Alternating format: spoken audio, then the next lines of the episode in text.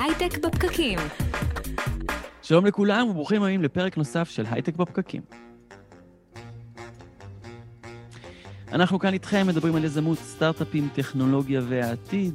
אני אורי טולידאנו, איתי נירית כהן מעברו השני של הזום, כבר התרגלנו לזה, ואנחנו מדברים היום על נטוורקינג, אבל עם טוויסט. את יודעת, נירית, ממש קשה לי עם המילה הזאת נטוורקינג, זה ממש מרגיש לי כאילו אנחנו מנצלים אנשים אחרים לצרכינו, בצורה שאולי אין בה, אין בה איזה סנטימנט חברי. כן, אחת מהסוגיות המעניינות זה התחושה הזאת שזה לא אותנטי, שאם אנחנו לא עושים משהו תכלס, אז, אז זה לא נחשב. אני חושבת שזאת שיחה שווה בתקופה הזאת, והטיפה שאנחנו בחרנו לדבר עליה, זה דווקא בגלל שכל כך הרבה זמן אנחנו בזום ואנחנו לא מחוברים, יש לנו נטוורקינג טבעי שאנחנו עושים אותו בעבודה, באופן שבו אנחנו משוחחים עם אנשים, בהפסקות, בין לבין, לפני, אחרי, שהלך עכשיו לאיבוד. ולכן זה עכשיו יותר מתמיד חשוב שנחשוב בצורה מודעת על המקומות שבהם אנחנו מושיטים יד דרך המסכים ומנהלים שיחה בלי מטרה קונקרטית ועל משהו קונקרטי תפעולי. אז זו בדיוק השאלה שננסה לענות עליה היום, איך אנחנו ממשיכים לעשות נטוורקינג, גם מעברו השני של הזום, וגם עם התפתחויות אה, טכנולוגיות אה, בתחום. אה, התחלתי ואמרתי שאנחנו מתחילים את זה עם טוויסט, כי אנחנו נדבר גם על הזווית של הרישות, את מדע הרשתות. אה, יהיה איתנו אסף שפירא, יועץ ופודקסטר בתחום מדע הרשתות, אה, ויש לו גם פודקסטר אה, משלו שנקרא נטפריקס, וגם אה, ענבל שיינפלד קוז'יצקה, מנכ"לית ומייסדת ניקנק, והתוכנית הזו עולה כווידאו בפייסבוק לייב של כלכליסט, יצדון הסטארט-אפ, כפודקאסט בכל אפליקציות הפודקאסטים, במילת החיפוש בפקקים, ומאחורי הקלעים שלנו נמצאים גם אדר חי וטל חי, שגורמים לכל זה לקרות. אם יש לכם שאלות אלינו בעקבות התוכנית, אני מזמין אתכם להיכנס לקבוצת הפייסבוק שלנו, שנקראת באופן מאוד לא מפתיע, הייטק בפקקים. אז פרק על נטוורקינג יוצאים לדרך, איתנו נמצא אסף שפירא, יועץ ופודקסטר בתחום מדע הרשתות. אסף, שלום. מה מתרחש? מה מתרחש? זה, ה... זה מה העניינים שלך. אם אנחנו מסתכלים על כל התחום הזה של נטוורקינג, מזווית שהיא אה, יותר אה, מדעית, רשתית, איך הדבר הזה בכלל אה, נראה, ואיך הוא בטח דומה גם בטח לרשתות הנוירונים שיש לנו במוח, אז, אז, אז איזה, איזה אינסייט התחום של אה, מדע הרשתות יכול לתרום לנטוורקינג? ללמה בכלל צריך את זה, אני חושבת, אסף, אולי, כאילו אם יש מדע כזה, אז, אז אולי תעזור לנו להסביר שצריך את זה ובשביל מה זה טוב. רגע, אני מקווה שהגעתם לאדם הנכון, אני, הסיבה שבכלל התחלתי בתחום מדע הרשתות, זה באמת בגלל שזה עולם מופלא, מרתק אפילו, שהוא מאוד מאוד, לא אינטואיטיבי. זאת אומרת, מה שכשאנחנו בדרך כלל מסתכלים על העולם, אנחנו מסתכלים על העולם כפרטים או כעצים, והיופי במדע הרשתות זה שמאפשר לנו בעצם להסתכל על היער, והרבה פעמים גם בנושאים חברתיים, אינטראקציות בין אנשים, אז אנחנו חושבים אינטראקציה, אינטראקציה, בן אדם, בן אדם, אבל בעצם מדע הרשתות מאפשר לנו לראות תמונה כוללת. זה הדבר הראשון. דבר נוסף שיפה במדע הרשתות ו... זה באמת אחת מהסיבות המרכזיות שאני נפלתי עמוק ברשת, זה ש, וזה התחום נקרא זה המדע, זה שלרשת יש חוקים, וכמו שאמר אורי על הסיפור של הרשת הנוירונים במוח, פייסבוק, כל הרשתות, לדרך שאומרים רשתות, רשתות חברתיות, גם פייסבוק, טוויטר, דברים כאלה, אבל בעצם כל דבר שאתה יכול לחבר א' לב' הוא רשת, וברגע שאתה הופך אותו לרשת, וזה בעצם הקסם של מדע הרשתות, יש שם חוקים, חוקים נקרא לזה פיזיקליים אוניברסליים, שניתן ליישם על כל רשת, זה עוצמה גדולה, צריך לנהוג בה באחריות.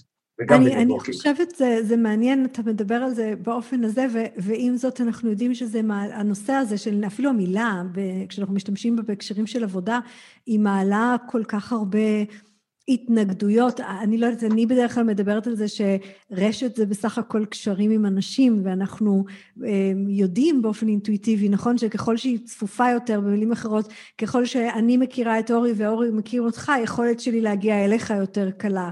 נכון.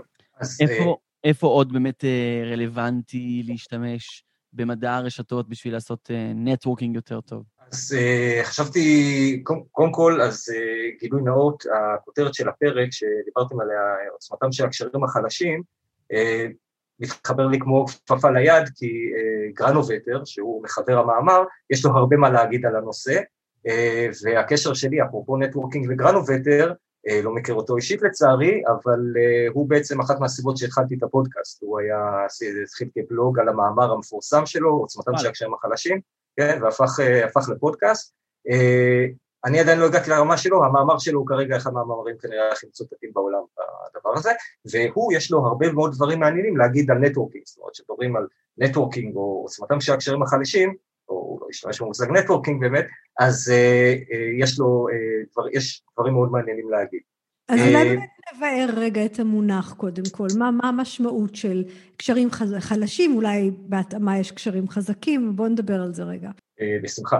אז המאמר של גרנובטר, מה שהוא מתחיל איתו בעצם, זה נקרא לזה, מה שהחידוש שהוא מביא איתו, זה שעד אז בעיקר התעסקו עם הקשרים החזקים של הבן אדם, זאת אומרת גרנובטר בא מעולם הסוציולוגיה, והסוציולוגים הסתכלו בצורה אינטואיטיבית, על מה הקשרים של החזקים של הבן אדם שתומכים בו, מקיפים אותו וכדומה, וגרנובטר בעצם הפך את התמונה, והוא אמר, הקשרים החלשים של הבן אדם, לא הקשרים עם המשפחה, החברים הקרובים, אלא דווקא עם הקרים, הם הקשרים שמאפשרים לאותו בן אדם לעשות קפיצת מדרגה, ולכן קרא לזה עוצמתם של הקשרים החלשים, משהו שהיה מאוד לא אינטואיטיבי אז.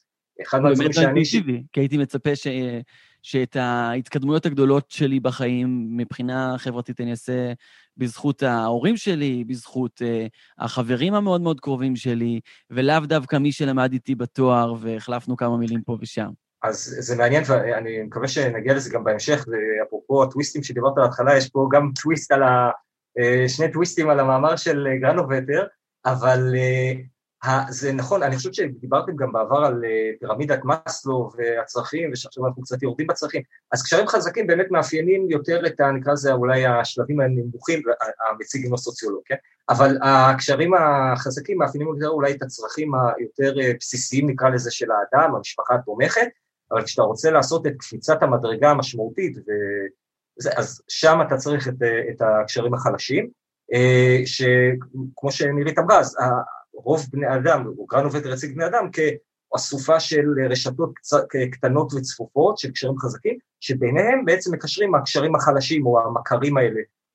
אז, ה... אז מה, זה, מה זה בעצם אומר? זה אומר, בשביל להתפתח ולצמוח מעבר למי שאני עכשיו, או למקום שאני נמצא בו, או אולי לדברים שאני רואה, אני צריך שיהיו לי שיחות עם, כי המילה קשרים בסופו של דבר חזרנו ל, אנחנו בני אדם, אנחנו מנהלים שיחות, עם אנשים שהם לא האנשים שאני ביומיום מדבר איתם ומקיפים אותי. זה בעצם המשמעות של מה שאתה אומר. נכון, והעוצמה בזה, בדיוק, והעוצמה של זה היא שהקשרים החזקים בעצם בין מי הם קוראים, הם קוראים לאנשים שדומים לנו, שיש בינינו מה שנקרא הומופיליה, אנחנו הדומ, או דומות, אהבת הדומה, ברגע שאנחנו, הקשרים חזקים קוראים ממי שדומה לך, אז הם יתמכו בך, אבל הם לא יחדשו לך.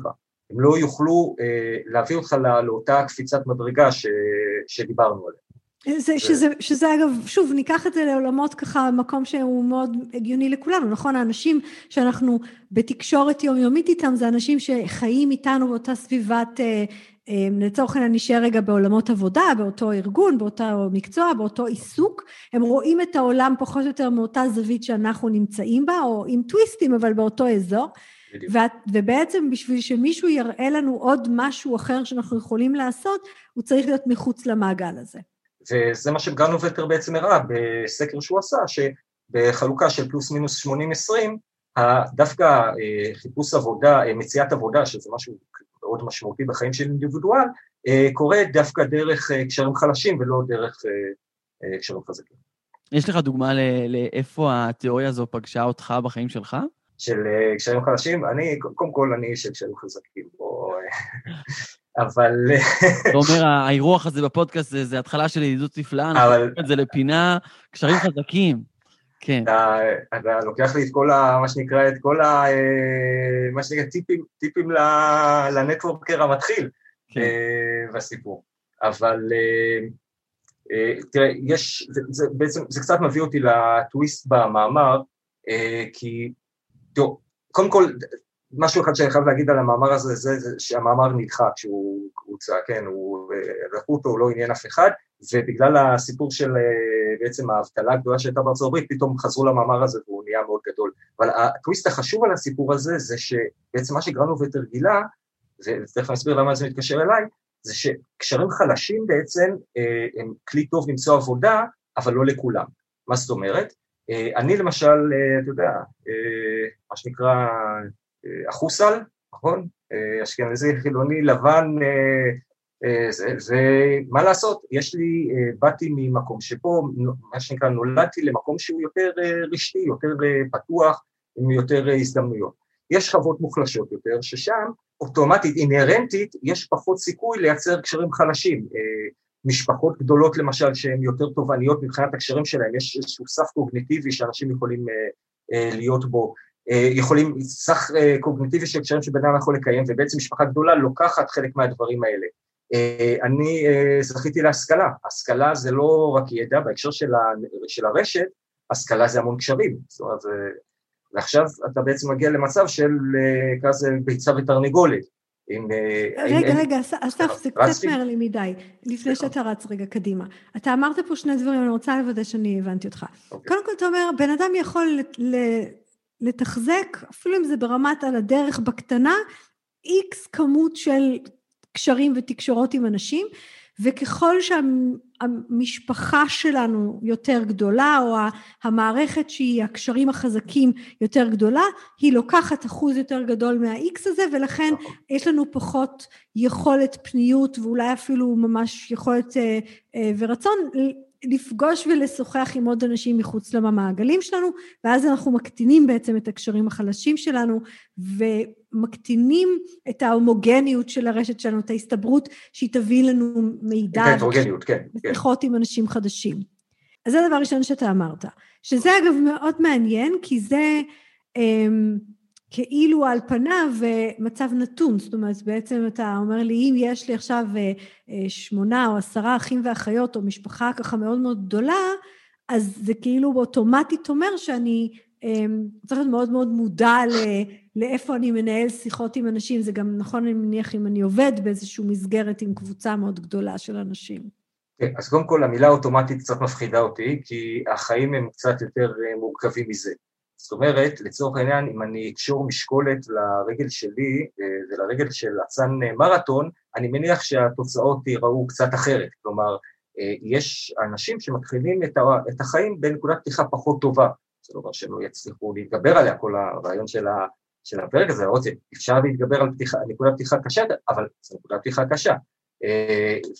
ועוד פעם, זה לגבי הסוגיה של כמות הסף הקוגניטיבי של הקשרים, אז רק בשביל להביא דברים בשם אומרם, אז זה גם גרנובטר וגם דנבר, רובין דנבר, שהוא חוקר, חוקר אנתרופולוג ידוע, ובעצם מביא את, ה, את, ה, את זה למודעות, שהסף הקוגניטיבי של האנשים הוא מוגבל מבחינת הקשרים, הוא זרק איזשהו מספר מאה עשרים וחמש, מאה חמישים, אבל יש איזשהו מגבלה כזאת, וקשרים חזקים הם בהגדרתם מאוד תובעניים, זה, זה הכוון. אוקיי, okay, אבל אמרת עכשיו את הדבר השני, מאוד חשוב, שזה בסך הכל מדבר על נקודת ההתחלה, ואני חושבת, הנה אורי, התחלנו עכשיו להבין למה צריך נטוורקינג, כי מהנקודה הזאת קדימה, בשביל לייצר בעצם את הקשרים החלשים, אנחנו צריכים לעשות משהו. אני חושב שאגב, בדיוק מהמקום הזה, משתלם להיות פעיל בפייסבוק, משתלם להיות פעיל בלינקדין, כי אתה נחשף לאנשים, אתה בתודעה של אנשים למעגלים, שאם אנחנו נסתכל על, נלך מאה שנה אחורה, אנחנו פשוט בתקשורת עם כמות לא הגיונית של אנשים, בהשוואה למה ש, שהיינו פעם, ו, וזה הופך אותנו ל, ליותר בעלי יכולות. אני תוהה עם התובנה, מה עוד אפשר לעשות עם התובנה הזאת, מעבר לזה שאני אולי יעלה יותר סטוריז של דברים, שקוראים בחיים שלי, וככה ישאר בתודעה של אנשים, איך עוד אני יכול להשתמש במדע הרשתות בשביל לשפר את הנטוורקינג שלי? נדע, אז בעצם הגענו למסקנה שלהיות, שבעצם מישהו שיש לו הרבה קשרים חלשים, או יודע לחבר בין קהילות, יש לו עוצמה ברשת. אמרת משהו חדש עכשיו, מה זה אומר לחבר בין קהילות?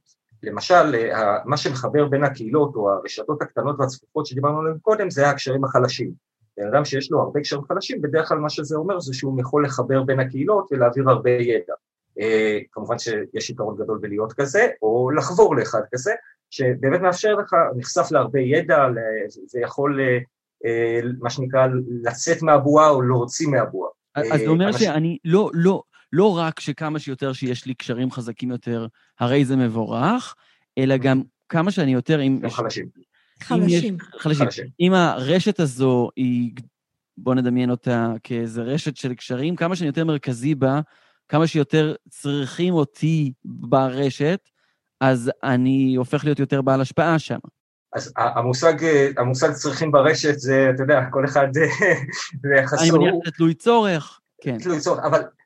ללא ספק בטח לבן אדם עצמו, הגמישות הזאת שיש לו, שהוא יכול להיות מחובר לקהילות שונות, עם, עם, שבכל אחת יש סרקולציה אחרת של ידע, והוא יכול גם לנתב בין הידע, זה הופך אותו לבן אדם שהוא כן, בסופו של דבר הוא גם נותן ערך לרשת, זאת אומרת, אנשים מוצאים ערך בלהיות קשור אליו, ולכן זה כמובן עוזר לו. בעצם זה, זה בעצם דווקא, אתה אומר, דווקא ברשתות אנחנו מחפשים הטרוגניות, זאת אומרת, אנחנו לא רוצים שהרשת תהיה הומוגנית, שהיא תהיה כולנו באותו סביבה, ארגון, מקצוע, עיסוק, אנחנו רוצים להיות בנוכחות בכמה רשתות, וזה גם בין השאר נותן לנו גם את הכוח, מעבר ללקבל את המידע, גם לעזור לאנשים שצריכים למצוא ידע ואנשים ברשתות השונות, ואנשים שאנחנו קוראים להם, אני, אני מכירה את זה כקונקטורים, נכון? האנשים שבעצם אתה פונה אליהם, בשביל שיחברו אותך למישהו, כי הם נדע.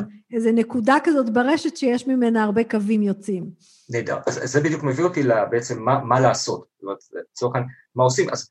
נגיד, הזכרת מקודם לינקדין, אז בלינקדין, אני חושב שמי שיצא לו לעבוד עם לינקדין ראה שאת המעגל הראשון שלו, וזה גם גרנובטר, סליחה שאני כל הזמן חוזר עליו, הוא פשוט אמר כבר הכל, גרנובטר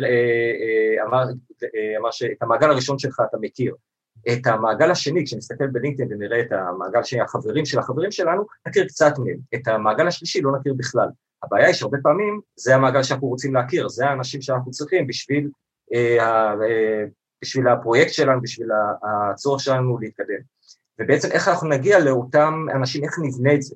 אז הקשרים החזקים לוקחים אותך only so far, כן, כאילו, זאת אומרת, הם באמת הקיום שלך, אתה בונה אותם, ממצא אותם ככל האפשר, נגיד, הכנסת את כל המשפחה שלך ללינקדין, צברת לעצמך איזושהי מסה קריטית, אבל מכאן והלאה אתה צריך בעצם כבר לגדול בעצמך. ואני חושב שאמרת את זה יפה, אני, אני אעשה את זה, סליחה, סליחה על הציניות, אבל יש ערך ב, נקרא לזה, זיוף קשרים. זאת אומרת, אה, לא לשקר חלילה, אבל אה, לצורך העניין, כשאתה רוצה לייצר קשר כזה שאין לך, אם תפנה למישהו שאתה לא מכיר, האמון נבנה להיכרות, הסיכוי שהוא יענה לך, הסיכוי שהוא יעזור לך הוא לא, הוא לא גבוה. אבל אם אתה בעצם פונה לאיש ביניים ואומר לו, אה, אם אתה עושה את זה בצורה אינטליגנטית, ואומר לו, אה, לצורך העניין, תקשיב, מאוד מעניין אותי הנושא הזה, מי עוד אתה מכיר שמתעסק בנושא, ואז הוא יגיד, אה, כן, גם הוא, מעולה, אז אני אשמח אם תכיר בינינו. ואז בעצם אתה סוג של מזייף קשר, אבל יוצר איזשהו אימון עם הבן אדם שאתה פונה אליו. זאת אומרת, זה משהו שבעצם אתה יכול לעשות, גם אם כמות הקשרים החלשים שלך היא חלשה. אז בואי ננסה לסכם איך אנחנו יכולים להיעזר בתיאוריה המדעית על מדע הרשתות בשביל לשפר את רשת הקשרים שלנו. בואי ננסה לסכם את זה ביחד. קודם כל, the more the merrier, בהקשר של קשרים חלשים, ודווקא מהבחינה הזאת קשרים חזקים, מאחר וכל העניין הזה של קשרים הוא משאב מוגבל, מאחר ואני לא יכול כל היום להתעסק בקשרים, כמה שיש לי יותר קשרים חזקים, יהיו לי כנראה יותר, פחות קשרים חלשים. בנוסף, כמה שאנחנו יותר מרכזיים, כמה שיותר צריכים אותנו באותה רשת, כמה שאנחנו יותר מחברים בין קהילות שונות, כמה שאנחנו יותר קונקטורים, אז יש לנו יותר השפעה, וכנראה שגם יותר מידע יעבור בינינו, וככה אנחנו נהיים יותר חזקים, יותר משמעותיים ברשת עבור אנשים אחרים, ו- וגם אנחנו יכולים קצת לזייף קשרים, אם אנחנו דיברת עכשיו על כדור שלג כזה, של תכיר לי מישהו שגם מתעסק בתחום של הון סיכון, ויכול לעזור לי עם הסטארט-אפ שלי, אולי אני אקבל דרכו, השקעה שאני מחפש כבר חצי שנה ועוד אחרי אנשים, זה גם יכול לעזור. גם מאוד ספציפי מה שאמרת, הדוגמה הזאת. נכון. יכול להיות ששלחתי פה משהו עכשיו. אסף שפירא מהפודקאסט נטפריקס, מומחה ויועץ בתחום של מדע הרשתות. תודה רבה. תודה רבה, להתראות. אתה יודע, אני, אני ככה מקשיבה לשיחה הזאת, קודם כל, אתה יודע, מדברים על זה כמדע, זה נשמע מסובך, אבל אני תוהה, אתה קיבלת תשובה ללמה צריך, ללמה צריך לעשות נטוורקינג? כן, אני, זה לא שינה לי את, ה, את הרגשות שלי לגבי המילה הזו. אני בעיקר, אני גם מרגיש את זה ביום-יום עם לקוחות שמגיעים אליי. זה, זה באמת תמיד, כמעט תמיד מגיע מאנשים שהקשר שלי איתם הוא מאוד מאוד רופף. וגם הרבה פעמים דיברתי מקודם על פעילות ברשתות החברתיות, אחרי שאני מעלה איזשהו פוסט שזוכה לאיזושהי פופולריות, או פתאום אני מקבל איזושהי פנייה, מישהו נזכר בי, צריך פודקאסט לצורך זה, ממש אני לא, לא משתמש בדאטה כל כך הרבה, אבל אני בטוח שאם אני אשים את זה על טבלה, את הפעילות שלי ברשתות ואת הפניות שמגיעות אליי, יהיה קורלציה יפה.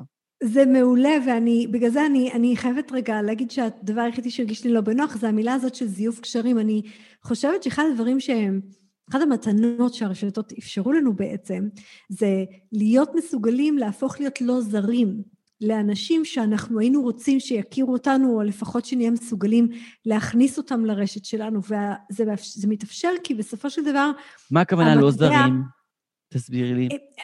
בוא, בוא נדבר, אתה יודע, בוא נלך אפילו במישור האישי, אתה ואני, אנחנו, איך אנחנו הכרנו? דרך... זאת אומרת, אין לנו מעגלים, אין לנו מעגלים משותפים בשום צורה. נכון, התוכנית הזאת למעשה.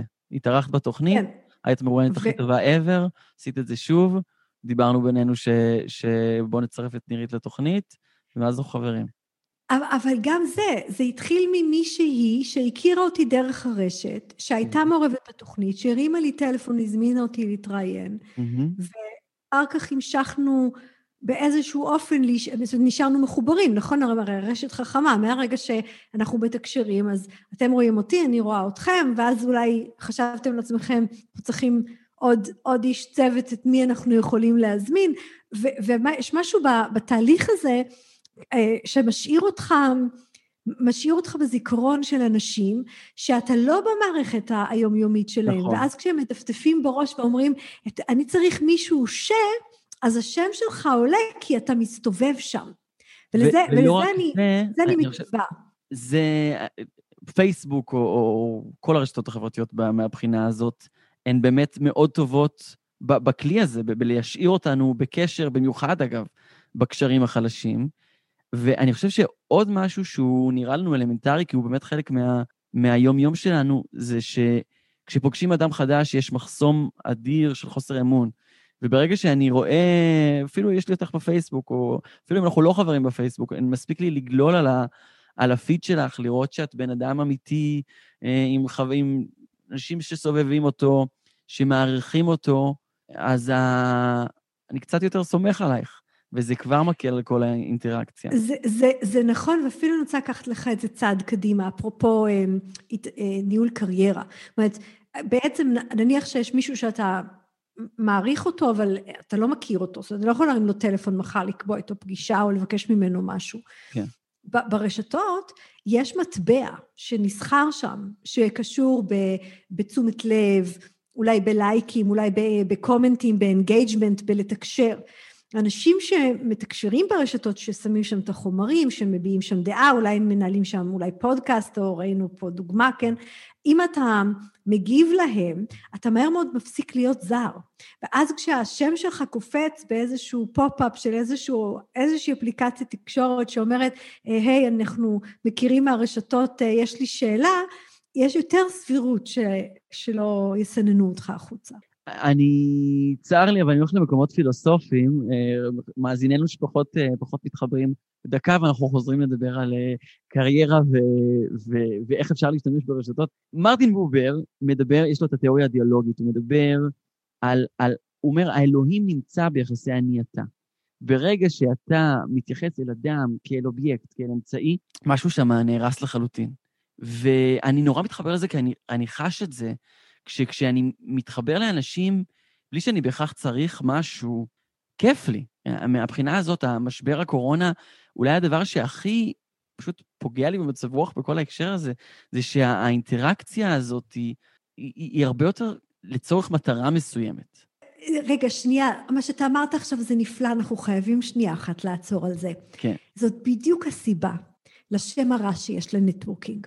נכון. כי בדרך כלל אנחנו נזכרים שצריך לעשות אותו כשאנחנו צריכים משהו. אבל האנשים שהם באמת הקונקטורים, שהם באמת אנשים שמחוברים ויש להם מעגלים והרשת שלהם מביאה להם הזדמנויות מופלאות, הם לא עושים את הנטוורקינג כשהם צריכים משהו. הם עושים אותו כדרך חיים. כן. ואתם מתקשרים עם אנשים כי הם סקרנים, כי הם שואלים, הם נותנים מהידע שלהם, או שהם הם מבקשים להיפגש, או שהם עוקבים אחרי אנשים כי זה מעניין אותם. ואז, כשהם צריכים משהו, אז הם מקבלים. זה לא אותו דבר. לגמרי. אה, יחצן המסיבות הקלאסי, או מוביל הדעה, הוא לא... הוא לא מדבר עם אנשים רק שהוא צריך אותם, הוא באמת סקרן, הוא באמת אוהב, הוא באמת נהנה מזה. אני באמת אוהב, אני באמת נהנה לתקשר עם אנשים, זה עושה לי טוב, ובגלל זה אני הרבה פעמים מעריך, אני כל היום מדבר עם אנשים, ואופ נגמר היום יום חדש. כן, אבל אתה יודע, אני חייבת להגיד שיש אנשים, ואני אגב נמנית אליהם, שהם לא, אם, אם, אם תגיד לי עכשיו, יש לך שתי אופציות, נכון? ללכת לעשות משהו למחשב, או ללכת לכנס גדול שבו את לא מכירה אף אחד, אני לא אלך לכנס הזה שבו אני מכירה אף אחד. זה, זה, אני לא שייכת לסוג הזה של האנשים, נשואה לאחד כזה, אבל לא שייכת לסוג הזה. ו, ובמקום הזה אני אומרת לך שגם, גם אלה שזה לא מהמקום שכל היום רק מדברים מאנשים זרים ו, וכיף להם עם זה, יש משהו בבסיס, שאנשים יצירתיים סקרנים, אוהבים לדבר עם אנשים יצירתיים סקרנים, תסתכל כמה מועדון ארוחת הבוקר יש ברשת, וזה כן. לא רק ברשת, כן? כמה אנשים שנוהגים לעשות ארוחת צהריים, אנשים בעבודה שהם לא חייבים לדבר איתם, כן. כי הם מעניינים, כי האזור שהם נמצאים בו מעניין, כי הדרך שהם עשו מעניינת עבורם, יש כל מיני דרכים לפתח את זה, אבל זה כנראה... לא נוכל לעשות עכשיו. זאת הזדמנות הנכונה לדעתי, שעבור לשיחה עם ענבל שיינפלד קוז'יצקה. קוז'יצקה? אמרתי את זה נכון? כן, אמרתי את זה מעולה. טוב, שלום ענבל. ענבל היא מנכ"ל ומייסד של ניקנק, אבל לפני שנספר מה זה ניקנק, אני חושבת, אנחנו מדברים כאן על נטוורקינג, על האם... על הרגשות שהמילה הזאת מעוררות בנו, על התחושה של החוסר אותנטיות. והנה את בנית סביב הסיפור הזה של מפגשים לצורך העניין את ניקנק, אז לפני זה בואי תספרי לנו קצת איפה זה פוגש אותך באופן אישי, כל הסיפור הזה של שיחות ללא מטרה ונטוורקינג. אני חושבת ש... שזה מסר... לא נכון לקרוא להם שיחות ללא מטרה, אני חושבת שהן שיחות uh, קריטיות uh, בשביל לבנות את השמן שמזיז ארגונים קדימה, במיוחד ארגונים גדולים. Uh, תעשיית ההייטק הישראלית uh, משגשגת ומגיעה להישגים מאוד מרשימים, בגלל שיש לנו יכולת מאוד גבוהה להגיע מאחד אל השני יחסית מהר, אם זה דרך uh, עבר משותף uh, בשירותים צבאיים, או uh, נטוורק שבנינו כאן במדינה הקטנה שלנו, אז יש לזה הרבה מאוד uh, כוח וערך מוסף, ואני חושבת שזה כלי עבודה לכל דבר. Um, אתם ראיינתם לא מזמן את uh, רם יוניש, חבר שמכר שתי חברות בפחות משנה, והוא מספר על איך במשך שנים הוא בנה לינקדין, ותחזק קשרים בין אנושיים עם uh, אנשים מסביבי ובאקוסיסטם, ואיך זה בא לו לעזר כרגע. אני חושבת שזה זה בדיוק הבוטום ליין של, של הנטוורקינג, when it's done right, כשעושים את זה כמו שצריך, ו-when it's done willingly, בצורה נכונה, גם נכון וגם אותנטי, אז יש לזה המון ערך מוסף וחשיבות. אז זה אני חושבת, זה בדיוק הנקודה ש... מה זה נכון ואותנטי? זה התאייה שלי. זאת הנקודה, כי זה מעניין, שאני קראתי לזה בלי מטרה, ואת אמרת זה לא בלי מטרה, ואז את אמרת, הוא תחזק למשך שנים קשרים, שכשהוא היה צריך אותם, הם היו שם בשבילו. ואני חושבת שזאת הכוונה שלי, זה לא שאין לנטוורקינג מטרה, אלא שהקו הזה, שמעביר את ה... את ה, את ה את השיח בינינו, ממשהו אותנטי למשהו מניפולטיבי יושב על האם אני מרימה לך טלפון כשאני צריכה משהו, או שאנחנו, יש לנו איזשהו רמה מסוימת של תקשורת. אז בואי נדבר על when it's done right. אני אומרת, יש הדרך הראשונה והאיטית יותר, היא באמת להכיר אנשים ולבלות איתם זמן, ואחרי זמן רב להגיע לרמת יחסים בין אישיים גבוהה, כזאת שכשרוצים לעשות משהו ביחד זה קורה בצורה טבעית. אפשר לעשות איזו אקספדציה, להאיץ את התהליך, זה קצת קשה בקורונה, אבל כעיקרון יש לי איזו אמונה שאם פוגשים בן אדם ביותר מייבשת אחת, אז זה, ככל שפוגשים ביותר יבשות, ביותר ביזנס טריפס, אז זה, זה מייחד איזשהו קומרדשיפ, אבל בגדול לפגוש אנשים, להתעניין באמת במי הם, ומה הסיפור שלהם, ומה הם מביאים, כל אחד מאיתנו רוצה מקום לזרוח תחת השמש, וכשאנחנו עושים את זה נכון, ונותנים לצד השני את המקום הזה, אז, אז יש דיאלוג ונבנת מערכת יחסים, זה בסדר אחר כך לבוא ולהגיד, עכשיו אני צריך עזרה, בואו תעזרו לי, ואנשים ישמחו לעזור, ואני חושבת שבעבודה מרחוק, זה טיפה בעיה, ו, וכל המערכות יחסים הפכו להיות נורא קורקטיות, ומאוד סביב הנושא של פרויקט מנג'מנט, איך אני מנהל את העבודה שלי נכון יותר, אבל מה קורה עם כל מערכות היחסים שהיינו מפתחים בתוך הארגון? אם פעם החברים הכי טובים שלנו היו עובדים ב... בארגון איתנו, כי היינו פשוט פיזית, רואים אותם המון שעות ביום, פתאום כל זה נעלם, והיום להיות מפתח ב, יסלחו לי ה-אייץ' אר, גוגל, פייסבוק או אמזון, זה בדיוק אותו דבר, אתה עובד עם ארבעה אנשים, אתה עושה את ה-קיו איי שלך, כותב קצת קוד, עולה פעם באלה זום, וזהו נגמר הסיפור. והמשרד שלך זה החדר שלך בבית, והקפה זה מה שאשתך או בעלי שמו פה, ולא מה שהחברה הזמינה. ואז אמרנו, צריך משהו מהם.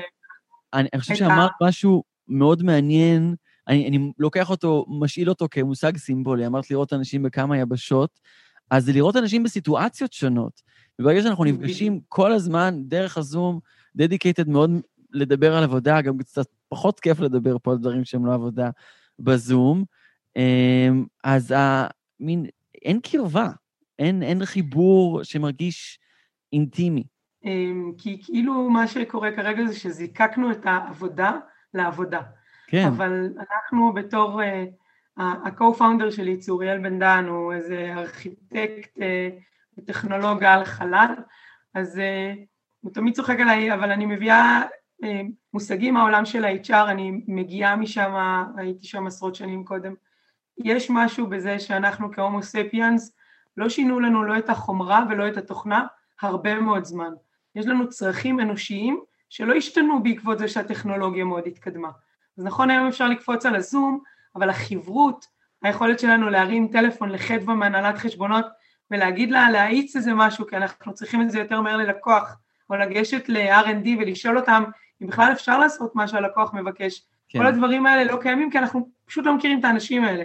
כי עברה שנה, והטבעו של הארגון היה שכל אחד ישתבלל לו בתוך קבוצת עמיתים שלו, ואיך מייצרים את כל הסינכרון הזה בתוך הארגון, איך מייצרים חברות, אב, אווירה נעימה, וכל הדברים האלה, איך, איך אנחנו יכולים להיות ארגון שלא כדאי לנו לעזוב אותו, כי כיף לנו לעבוד עם האנשים, מעבר לצוות שלנו. אז לפני שנלך לניקנק, שזה חלק מהתשובה שלך לשאלות האלה, אני חושבת שמה שנורא מעניין במה שאת אומרת, ואני רוצה פשוט להוציא את זה שנייה, זה שאנחנו אנחנו עושים המון מהדבר הזה באופן טבעי בלי לחשוב עליו, בגלל שאנחנו בני אדם. זאת אומרת, גם אם אני לא עובד אה, ב-אייץ' אר, אני אפגוש את ברכה מפיירול, מתישהו בתוך המרחב, או את, אה, אה, לצורך עניין, שושנה מ-אר אנד די, ואז אני יכולה להרים להם טלפון ולחפש אותם באופן טבעי, אם אני צריכה אותם. זאת אומרת, הנטוורקינג הזה שאנחנו כל אומרים שאנחנו לא עושים, את אומרת, אנחנו עושים אותו, אנחנו פשוט לא שמים לב. אנחנו עושים אותו, כמה פעמים יצא לכם לצאת בתוך מסדרון ולהגיד, אוי, טוב שאני רואה אותך, אוי, בדיוק איך באת לי, בדיוק אותך אני מחפש. נכון. וזה לא שהיה לנו משהו שקרה בדיוק באותו רגע, אלא בדיוק באותו רגע, הנוירונים שלנו ירו לכיוונים הנכונים, כי ראינו מישהו שרצינו לדבר איתו, ולא היינו יוצרים איתו את השיחה, לא היינו קובעים איתו זום, לא היינו מגיעים לאותה רמת שיחה דרך איזושהי תכתובת, אם זה בסלאק או בוואטסאפ, וכשרואים את האנשים, הסרנדיפית, יש לה המון כוח. ואסור להזניח אותה בימים האלה. אני חושבת שעוד לא יצא לי לדבר עם אייץ' אר אחת שאמרה שזה לא חשוב או, או לא מעניין, הם כולם שוברים את הראש כרגע, איך לעשות את זה נכון ואותנטי. איך עושים את זה נכון ואותנטי, ענבל? אז ליבה דניקנק, אנחנו בעצם בנינו מערכת שמאמינה שכדי לעשות תקשורת בין אנשים צריך שני רבדים. רובד אחד חייב להיות באמת התקשורת הסינכרונית, לא כולנו נמצאים באותו time zone, לא כולנו פנויים באותו רגע, זה חייב להיות משהו שאני יכולה לתקשר ושיקרה אחר כך אה, עוד דבר. אה, אבל זה לא צריך להיות רק על ענייני עבודה. ופה ניקנק נכנס, אנחנו בנינו סט של כלים, כל מיני כלים של אייס ברייקר וטים בילדינג, שאין להם שום קשר לניהול פרויקט, אלא רק בדרך עקיפה. זאת אומרת, אנחנו אומרים חייבים לייצר אינטראקציה בין העובדים, חייבים לייצר פאן, אינגייג'מנט וקלצ'ר, כל הדברים האלה, גם בעברית וגם באנגלית, קל מאוד לעשות אותם עם כלים טכנולוגיים, רק שפשוט היום אין. כשמישהו רוצה לנהל את הפרויקט שלו טוב, כמובן שהוא ילך למונדי. אם הוא רוצה אימייל קליינט מצוין, הוא ילך לסופר-יומן. לאן הוא הולך בשביל לעשות טים בילדינג? לאן הצוות הולך כשהוא רוצה רק קצת זמן בשביל לעשות פאן ביחד? אז הוא צריך איזה מין שעטנז כזה עם אקסל ולפתוח מסך של וואטסאפ, ובמקביל יהיה לו קהות, ומלמעלה ירד לו שנדליר. זה נורא נורא מורכב, בשביל זה יש טכנולוגיה, ויש טכנולוגים טובים. אני באתי ושפכתי את כל החלומות שלי. קשה לי קצת לדמיין את זה, איך נראית חוויית שימוש שמטרתה היא באמת ליצור את היחסי חברות האלו? אז בעצם אמרנו, סתם לעשות חברות זה לא, אנחנו, זה מעולת מדי, צריך שזה יהיה אותנטי. אז אמרנו, בואו נעשה דברים שהם כיפים, בסוף אנחנו אוהבים ליהנות, אני חושבת על הבנים שלי, אם אנחנו עוזבים את הקיבוץ והולכים לאיזשהו מקום אחר, הדבר ראשון שהם יעשו כדי להכיר אנשים חדשים, פשוט ישחקו איתם. אז בנינו כל מיני משחקים, סט של משחקים, ממש כמו שיש משחקי סופר קאז'ואל אחרים בעולם, ובנינו אותם לתוך ארגונים, כדי שאנשים יוכלו לשחק את אותם משחקים ברמת הצוות וברמת הארגון, ברמה אסינכרונית וברמה סינכרונית. יש לנו פינה שנקראת קופי ברייק, זה מחליף את כל המפגשים הסרנדיפיים האלה, בעצם זה חדר שהוא always on connected, ואז כל מי שנכנס, נכנס לתוך חוויה של דיאלוג, וזה לא מאולץ, וגם יש נושאי שיחה שאנחנו מעלים תוך כדי, כדי להנגיש את זה, כי לאנשים חטיירים כמוני, אז קל לנו להיזכר בפורומים שהיה של תפוז, שהיית מתשוטט שם על הנעתך, אז אם משהו היה קורה חיובי, בדרך כלל, אז היית מזמין לאיזשהו חדר פרטי. אז עשינו את אותו דבר רק בקונוטציה של ארגונים. אפשר לעלות, אפשר גם להגדיר טרקינג, נניח אני רוצה נורא לדבר עם אורי ועם נירית, אבל לא בא לי להטריד אתכם עכשיו או לקבוע איתכם שיחה שלמה בשביל זה. נעשה טרקינג ברגע שאתם תעלו לקופי ברייק. אני אקבל התראה ומיד יוכל להיכנס ולהגיד לכם, תשמע, אתה זוכר שדיברתי איתך על זה? יש לך דקה רגע להסתכל איתי על המסמך, אז נחזור לפלטפורמה שאנחנו עובדים עליה. או סתם פשוט לפגוש אנשים נחמדים. אני חושבת שבשיחה מוקדמת בינינו, את אמרת, לפעמים אני רוצה ליירט את הבוס שלי, בדיוק כשהוא יוצא מה, מהקובייה או מהמשרד, כי לא מתאים לי, זה לא פורמלי מספיק בשביל לשים לו את זה כישיבה, וגם לא מתאים לי לעשות לו אינטראפט בוואטסאפ, ואז את יכולה, את אומרת, אוקיי, אז תגידו לי שהוא עכשיו לצורך העניין נכנס לשתות קפה, אני רוצה, אני אכנס גם ואגיד לו, אוי, איזה מזל שתפסתי אותך. יש לנו, נירית, לנו, לך ולי יש עבר פלילי משותף באינטל, ומי כמוך זוכרת שבאינטל היינו עורבים לאנשים פשוט, כאילו אם היית צריך מישהו נורא, היית מסתובב במסדרונות ליד החדרי ישיבות, והיית פשוט מוצא אותו. איפה עושים את זה היום? נתקל בו, נתקל בו, כן, בדיוק. אז, אז בעצם, בעצם אני חושבת שמה שאת, מה שאת מסמנת לנו עם, ה, עם ניקנק, ואני חושבת שאנחנו רואים עכשיו איזושהי האצה של שיחות שאנחנו צריכים במרחב של העבודה, גם את המקום שהוא לא רק הניהול של הפרויקטים, הניהול של העבודה, אלא הזמן משותף. זאת אומרת, אני יודעת שבתחילת הקורונה אמרנו למנהלים, תקדישו תחילת פגישה או סוף פגישה לשיחות של מה נשמע ומה מה קורה, ואנחנו אומרים, רגע, אבל בואו נבדוק איפה, איפה המפגשי קפה, איפה הזמן צוות המשותף, היציאה למסעדה שעשינו, או לחדר בריחה. אני חושבת שגם לנו יש איזושהי פריבילגיה אם היינו מספיק זמן בארגון. מה קורה לעובד החדש או לעובדת שעכשיו הגיעה? היא אפילו לא יודעת את מי לשאול את השאלות, הוא לא כן. יודע עם מי להתייעץ, וצריך שיהיה מקום שיאפשר להם את האינטראקציה הזאת עם הארגון, מעבר לארבעה אנשים של הצוות שלהם, או חמישה אנשים של הצוות שלהם. אני חושבת שבסיטואציות כאלה, ניקנק זה must have, יש איזשהו ממש walk through שעשינו לעובדים חדשים, כדי שיהיה להם יותר נעים וקל. הרבה מאוד בתודות לארגונים המדהימים שעושים איתנו פי או סיז, אנחנו פה בעולם של הסטארט-אפים. אני חושבת שיש משהו מדהים בזה שהסטארט-אפ ניישן, יש פה קורפורט גדולים ויוניקורנס גדולים, שאפשר לעבוד איתם ולבנות ביחד איתם את המוצר, כדי שזה יתאים גם ללקוחות בחו"ל כמובן. אז זה, זה די נפלא ופריבילגיה מיוחדת בימי הקורונה. ענבל שיינפלד קוז'יצקה, מנכ"לית ומייסדת ניקנק, על המקומות להמשיך ליצור בהם קשר, לפגוש אחד את השני, שהם לא בהכרח קשורים למקום העבודה, ובדיוק כמו שאנחנו עושים, ועדיין לאפשר את התקשורת המקרבת הזו. תודה רבה. תודה לכם. יש לי, יש לי איזשהו פוינטר קטן. בפעם האחרונה שהתראיינתי פה, דיברנו על אם אומרים יזמת או יזמית, ואז עלתה העורכת הלשונית, ותקנה אותי, וכשחזרתי הביתה קיבלתי נזיפה מאבא שלי. אני גם, אגב. מסתבר שהיא נהלה לי ביחד איתו, הם למדו באותה כיתה בערך, ואחר כך כשההורים שלי עזבו את נהלל והגיעו לירושלים, גם הייתה השכנה שלנו ממול. אז מה התשובה? אז אני ממש חייבת להתנצלות לעורכת הלשונית שלכם. ומה אומרים? אומרים גם וגם, א' היא צודקת, אז אומרים גם וגם, ולכן היה ההתנצלות שלי, וגם שלא ידעתי שהיא מנהלה, אז בכלל זה בושה וחרפה. אוקיי. לא ידעתי שאפשר להגיד גם וגם. אני כבר תקנו. זהו, אז אני רוצה כאילו, זו הזדמנות לתקן. אז הנה, יש לך עכשיו תשובה למי שמתקן אותך. תודה רבה, ענבל. תודה לכם, חבר'ה, שיהיה לכולנו רק בריאות. נירית, את יודעת, שמעתי, אם התחלתי את התוכנית הזאת כיוצא נגד נטוורקינג, אגב, אני עדיין יוצא נגד נטוורקינג, המילה הזאת, אבל יותר מבין את ה...